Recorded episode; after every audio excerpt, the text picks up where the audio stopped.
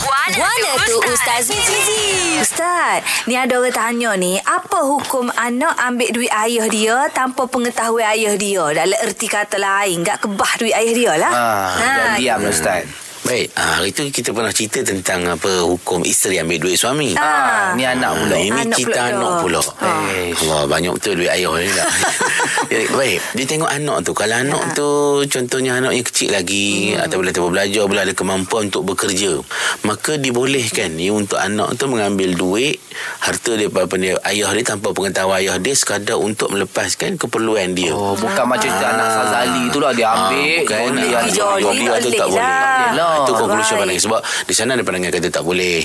Ya, tapi ada sebahagian ulama meletakkan boleh sebab apa kias kepada kes isteri yang ambil duit suami mana orang yang dah di bawah tanggungan kan yang tak mampu yang diabaikan apa nafkah dia ah, maka hak tu boleh sekadarnya bil ma'ruf di dalam apa pada keperluan yang uh, apa ni untuk melepaskan dia daripada kesusahan oh. makan minum Boleh ke lah. belajar kan Ah. Jadi saya dah perlu hati-hati ni Ustaz. Anak Ya. saya dengar ni.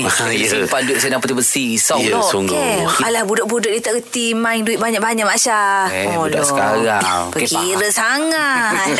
Faham Ustaz. Okey. Ada persoalan dan kemusykilan agama? Dengarkan Guana tu Ustaz Mizi. Setiap Ahad hingga Kamis, jam 7.10 pagi, hanya di Gegar Pagi.